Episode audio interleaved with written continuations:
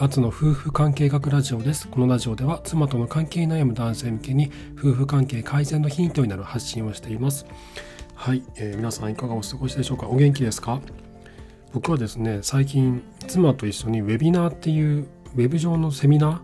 ーを見る機会が増えまして、最近見たのがあの野本京子さんという方のウェビナーで日本人は辞める練習が足りていないという本を書かれた方、マレーシアで子育てをされている方なんですけど、この方の子育てに関するウェビナーがありまして、それを2人で見て、あのすごく楽しかったんですけど、で、この、あのちょっと前まであの2人で一緒に何かを見たりとか時間を過ごす時って、ネットフリックスで映画やドキュメンタリー見たりとかしてたんですけど、このなんだろうこのウェビナーとかってこの誰かのこのお互いにこう気になってる人のえー、考え方とかを知ることができるのでなんだろうこのあのこの映画を見たりとかするよりもお互いにこう会話をすることが増えたんですよね。あこれこういうことなんだねとかこれ面白かったねとかそういうことなんだねとかでそれに関してお互い思ってることを言い合ったりとかが増えてこの映画とかよりも映画っていうコンテンツよりも誰かの思想とか思考というコンテンツっていうのは会話が増えるきっかけになるなというふうに思ってましてなのでもしその夫婦で何かこう一緒に時間を過ごしたりとかするので何かないかなっていう時にこのウェビナーっていうのは今後いいものにあのいいツールというかそういったものになっていくんじゃないのかなとちらっと思いました。はいということで今日お話ししたいのは第19話、えー、妻がマズローの欲求5段階説の中にいるのかを把握するということをお話したいなと思います。これはですね、えっと、第17話どれだけ妻をケアしてもリアクションが薄いのはなぜかというところの中でちらっとおあの話をしたんですけどもえっとあれですねこのどうどうしたらこの妻からいいリアクションがもらえるのかその家事や育児などいろいろやってるんだけどもなぜか妻のこの反応が悪いと。でこれの、えっと原因の一つとしてはえーまあ、そもそもなんだろうやってるそのことっていうのが適切なことをやってない妻が求めているものではないんではないのかというのが一つありますと。で、えっと、じゃあどれそれをどうやって知ったらいいのかということに関して今日は深くお話をしていきたいなと思います。はい。では今日もよろしくお願いします。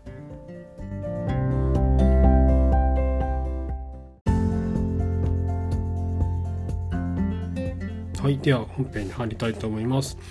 えっと、まずこのマズドーの欲求5段階説とは一体何なのだっていうことからちょっと説明したいと思うんですけど聞いたことがある方もいらっしゃるかと思うんですね。あの人間の欲求を5段階のピラミッド状にしたものでしてで下からまず生理的欲求。これはあの食欲とか睡眠欲とかですね。その上が安全の欲求。身体的安全経済的安定、まあ、あのなんですかねこのから、まあ、怪我がしないとか病気にならないような環境にいて経済的にもまあ安定してますよねっていうのが安全の欲求。で次は社会的欲求でこれは自分を受け入れてくれる親密な他者の存在を求める欲求と言われています。で次は承認欲求といって、えー、人から認められたいとか自分で自分を認めたいとかという欲求ですね。で一番上が自己実現欲求と言いまして自分らしく生きたいという欲求。になってるんですね。でこれがですねあの下から順番にあの構築されていくと言われていていきなりあの一番上の自己実現欲求にこうゴーンとこう飛ぶことはないと言われてるんですね。でなぜならそもそものあの全然寝れてませんとかご飯食べてませんとかそういう状態で自分は自分らしく生きたいんだみたいなことって、ね、まあ、言えないじゃないですか。なのでこう下から順番に欲求をどんどんとこうあの重ねていくというふうに言われてるんですね。でえっと、これがマズローの欲求5段階説と呼ばれてまして一番下の生理的欲求と安全な欲求は物質的な欲求と呼ばれています。そして社会的欲求承認欲求自己実現欲求というのは精神的欲求と呼ばれています。でこれがですね ななぜあの妻との関係を改善するにあたって重要なものになるかと言いますとまずその自分、まあ、その妻との関係をこう良くしようと思っていろいろと行動してますと。で行動している中で何かうまくいかないなと。なんかこういまいち改善がされないなと。という時ってもしかしたらあなたからあなたの妻へのケアというのが不適当なものかもしれないってことなんですね。でこれはこの欲求5段階説の中において今妻はもしかしたら生理的欲求が満たしていない状況なのかもしれない。なんだけどもあなたは社会的欲求を満たそうとしているという可能性があるってことなんですね。妻からしたらいろいろやってくれてすごい助かるんだけどそこじゃないんだよねいやそれじゃないんだよなそこじゃないとこちょっと頑張ってるねみたいなっていうところが結構あるんですよね。でこの適切なケアを適切なタイミングでしていかないと妻の負担を減らすことができないわけなんですね。もう睡眠不足で全然寝れてないっていう状況で、えっと、自分らしく生きたいとかっていうのはなかなかならないわけなのでなのでこの今どこのタイミング今どこにいるのかとそしてそのためにどういったケアをしていくのかっていうことを考える必要があるんですね。じゃあこれを、えー、どうやって今自分の妻がマズローの欲求5段階説の中でどこにいるのかっていうのをこう見定めるたらいいのかっていうことなんですけどあの、まあ、一番いいのはですねこう一番下からこうチェックしていくといいんですよね。まず生理的欲求が満たして満たせているかどうかということでまずちゃんと寝れてますかっていう睡眠時間がちゃんと取れてるかっていうことですよね。これ0歳とか1歳の時は本当に辛くてもう全然僕も寝れてなくて僕はもう妻の方が余計は寝れてなくてあのでもねこう辛いってことをなかなか言わない人も多いんですよ。もしかしたらあなたの奥さんはあなたに対してこう全然寝れてなくて辛いんだけどもそれをこう言っちゃ悪いかなとか負担かけちゃまずいかなと思って言ってないっていうケースもあるんですよ。なので2人でよく話し合ってあと妻の様子とかよく見て あの睡眠時間が何時間取れてるかとかご飯はちゃんと食べれてるかとかあの子供にこうご飯を食べさせているとその食べさせる介助と片付けとというので自分がご飯を食べる時間とかが取れないんですよねもうその隙間にこうパパッと口に流し込むみたいな胃の中に放り込むみたいな感じになっちゃったりもするんでだからちゃんと食事が取れてるのかっていうのも確認しないと意外に取れてなかったりとかするんですよね。あとトイレに一人で行けないっていうのがあってこれうちの妻がですね終わったんですけどあの長うちのあの長男次男双子なんですよね。え妻がトイレに行くとこの0歳とか1歳とかの時ってこの双子がですねくっついてくるんですよね。でうちのトイレそんなすごい広いわけじゃないのでトイレがまあいっぱいになっちゃってドア開けたままじゃないと用を出せないとかになっちゃって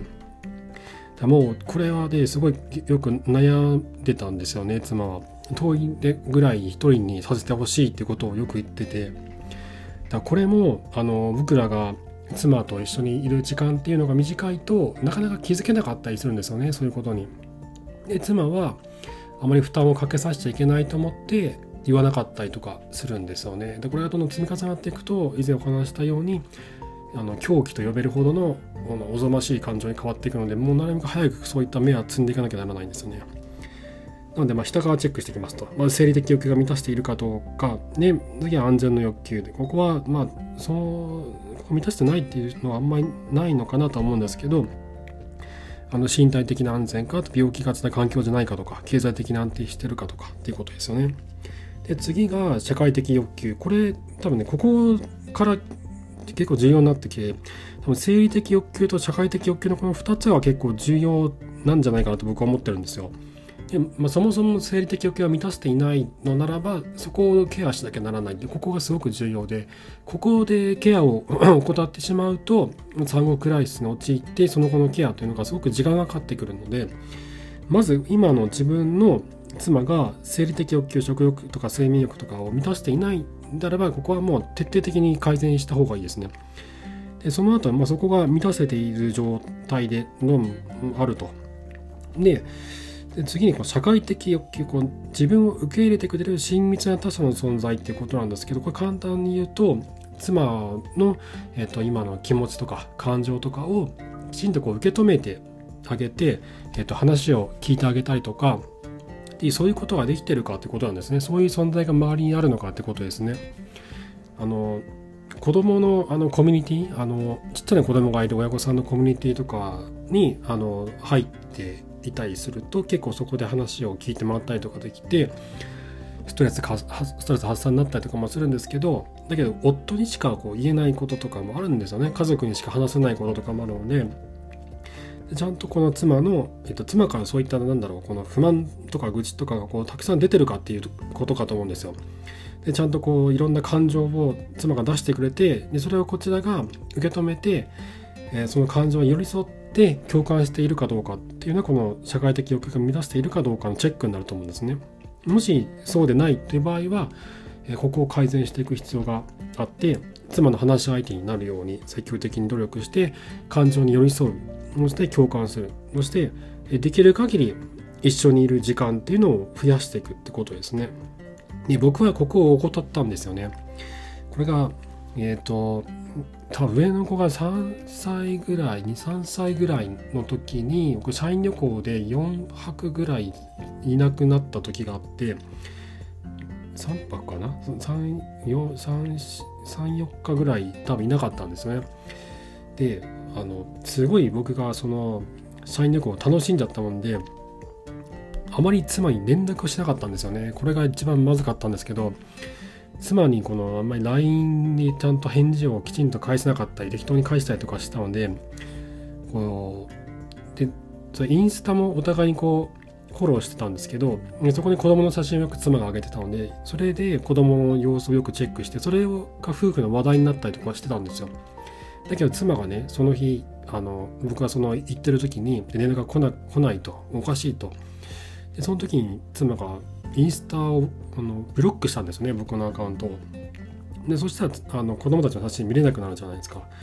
でこれおかしいなと。これ、まあ、やばいなと。のであの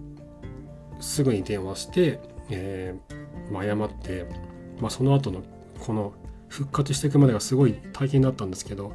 その頃のことをこう思い返すとあの妻はですね子供たちともうまあ2人なんで3人3人取り残されてもう社会から断絶したような孤独を感じていたと言ったんですね。自分たちだけこの世界には自分たちだけしかいないような感覚になったと。ものすごい孤独感を感じさせてしまったんですね。でこれはまさに僕自身が彼女にとっての、えー、親密な他者であったはずなのにそうではなくなってしまった瞬間でありそれを妻が感じた瞬間だったんですよね。でこれを経験して以来僕はこの孤独感妻が今どういう状況なのか今孤独を感じていないのかとか一人でいるような感覚に陥ってないかとかそういうのをすごい気にするようになったんですよね。でこれ、まあ、僕の妻はこういろいろこう言ってくれたりこうなんだろうそういうちゃんと行動にとってこう表現してくれるんで分かりやすいじゃ分かりやすいんですけど中にはそう言わない人もねいると思うんですよ。女性の中には孤独感を強く感じていたいとか夫を頼りたいんだけど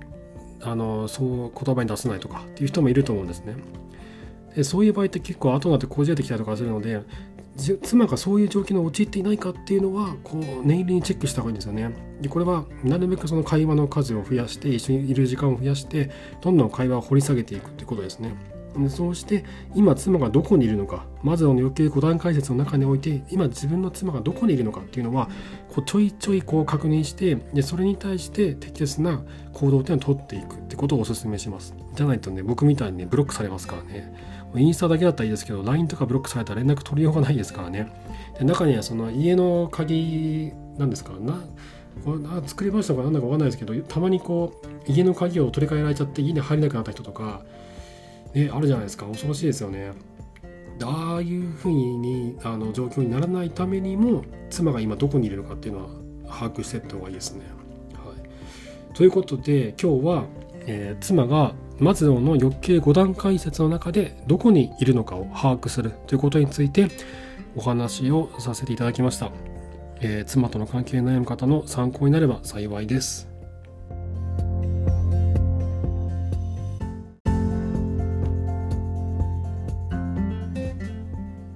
はい、えー、ということで今回も最後までありがとうございました。今日は妻がマズローの欲求5段階説のどこにいるのかを把握するということについてお話をさせていただきました。これねさっき話でもしたんですけどインスタブロックされた時はねすっごい焦ったんですよね。